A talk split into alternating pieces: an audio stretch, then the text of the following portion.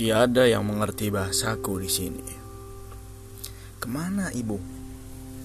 Ibu, sedari lama aku tak melihatmu. Kerumunan orang bertopi, ada yang berbaju warna-warni. Di mana ini? Hai gajah, tenang, tenanglah, dan makanlah, kata seseorang. Eh, bicara apa dia? Aku tak mengerti sedikit pun yang mereka katakan. Aku butuh ibu. Ke mana dirinya? Ibu! Ke mana engkau? Di padang savana yang luas, terjadi pertarungan antara gajah jantan dan puluhan ekor singa. Pertarungan siapa yang berhak hidup dan mati. Hai gajah, sudahlah, sudahlah, engkau hanya sendirian di sini. Seekor singa.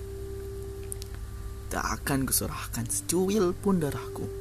Ayo sini, kita beradu mana yang nomor satu. Kawananmu tak memiliki kekuatan jika sendirian. Ledek gajah. Satu lompatan dari seekor singa jantan menuju bokong gajah. Bergelantungan di sana membuat masalah terhadapnya. Sang gajah membenturkan ia ke pohon besar sampai-sampai sang singa jatuh mundur. Serangan dari singa lainnya dilontarkan. Kini banyak yang mengincar bagian sebelah kanan dan kiri kuping. Namun ala kepintarnya gajah. Ia langsung menghadang yang lompat dengan gading untuk yang sebelah kanan dan menendang dengan kaki untuk yang sebelah kiri. Wah, wah, maka ada kematian ini, kata seekor haina kepada kelompoknya. Kita tunggu saja di sini dulu.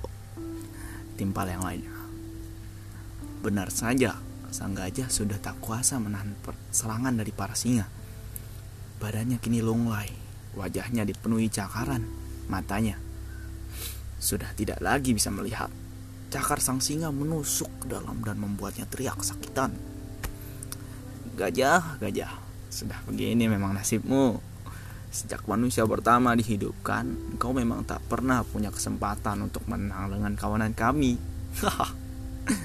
Ungkap singa jantan yang terlihat seperti pemimpin koloni. Kawanan Heina berdatangan mencari celah untuk mendapatkan makanan. Setiap ia mendekat, pasti sang singa langsung menerjang. Lama-kelamaan timbul persaingan baru untuk mendapatkan makanan. Ya, antara singa dan Haina. Bagi kawanan singa, beberapa ekor Haina bukanlah musuh yang sulit untuk baginya. Maaf, musuh yang sulit untuknya. Dikejar dan dicakar sedikit, kawanan Haina lari tunggang langgang. Savana hijau tempat berkumpul ekosistem, mulai dari tumbuhan dan para hewan. Sedari tadi, ketika sang singa memakan, ada sesuatu yang terus menyaksikan dan tidak diketahui keberadaannya. Ya, tikus pembawa berita terhadap keluarga sang gajah jantan yang telah menjadi santapan. Hei Rinda, kau harus sabar. Kau harus sabar. Aku membawa berita untukmu. Kau harus sabar menerima kematian suamimu Rinda. Ujar sang tikus. Rinda menangis sejadi-jadinya, berteriak ala gajah yang mengeluarkan suaranya dari belalai panjang. Teriakan sakit, teriakan pahit semua keluar. Semua dikeluarkan Rinda. Kini Rinda mengandung sendirian. Anaknya tidak pernah tahu siapa ayahnya. Begitu berani dalam mempertahankan banyak koloni gajah di sini. Tak pernah terduga olehnya. Tak pernah terduga olehnya kematian suaminya. Ya, Beginilah nasib hidup di savana luas. Kehidupan keras bak batu tebing yang penuh cadas. Kini hari di mana anaknya menginjakan kaki pertama di bumi. Seekor anak gajah jantan, gajah yang tampan dan juga menawan bagi rasnya. Ibu, ke mana ayah? Tanya sang anak. Ayah sedang pergi nak, jawab induknya singkat. Kalau begitu kapan pulangnya bu? Tanya anak menjelidik. Aku juga tidak tahu nak kapan ayah mau pulang. Rinda sang induk gajah belum bisa berterus terang perihal kematian suaminya kepada sang anak. Biarkanlah waktu yang menjelaskan kepadanya apa yang sebenarnya terjadi kepada ayahnya. Tak terasa anaknya sudah bertumbuh besar. Anaknya sudah bisa bermain tanpa diawasi oleh induknya. Bermain di padang rumput bersama teman-teman koloni gajah yang lainnya. Hai, ada apa itu? Aku seperti melihat sesuatu benda mendekat dari arah sana. Ujar seekor gajah betina. Di mana? Di mana sih emangnya? Tanya yang lainnya. Itu di sana. Ya sudah lah, biarkan saja. Lanjut saja bermain kita. Tiba-tiba ada kerumunan makhluk yang mendekat dengan membawa benda yang mereka tak juga mengenal. Hei, ayo pulang, ku takut.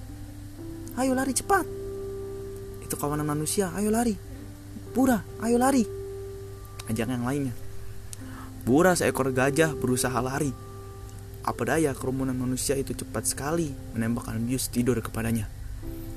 Bura yang baru berusia beberapa tahun harus menerima kenyataan pahit. Ayahnya meninggal sebelum ia lahir. Kini ia harus berpisah dari ibunya sejak kecil. Pemandangan terakhir yang ia lihat hanyalah teman-teman yang berlari dan kemudian pemandangan yang lainnya adalah hitam, hitam, hitam seluruhnya. Ibu, gimana aku ini? Ke mana engkau ibu? Bura merengak seperti anak kecil, tetapi ini versi gajah yang mengeluarkan suara khasnya. Hai gajah, tenanglah. Ini makan dulu, ujar seorang anak kecil. Hei, siapa mereka? Mengapa anak kecil ini bisa mengerti bahasaku? Bura dibawa ke tempat sirkus yang mana kebanyakan hewan-hewan dipertunjukkan. Tapi Bura masihlah sangat kecil belum tepat untuk dibuat panggung di sebuah karnaval. Ayah, apakah gajah ini akan tampil di karnaval nanti malam? Tanya sang anak manusia. Kemungkinan tidak nak, dia masih sangatlah kecil. Mungkin kita akan merawatnya dulu sampai beranjak dewasa. Yeay, aku punya seekor gajah. Hore! Benar saja, Bura diasuh oleh keluarga pemimpin karnaval itu. Diperlakukan dengan baik, seperti hewan peliharaan lainnya. Makan. Jangan ditanya soal itu. Bura tidak pernah terlihat lemas dan sakit. Bura juga menerima sang majikan seperti keluarganya sendiri. Tak keberatan.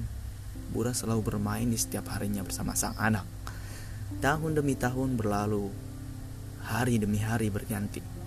Kini sang Bura sudah menjadi gajah dewasa yang siap untuk tampil dalam karnaval.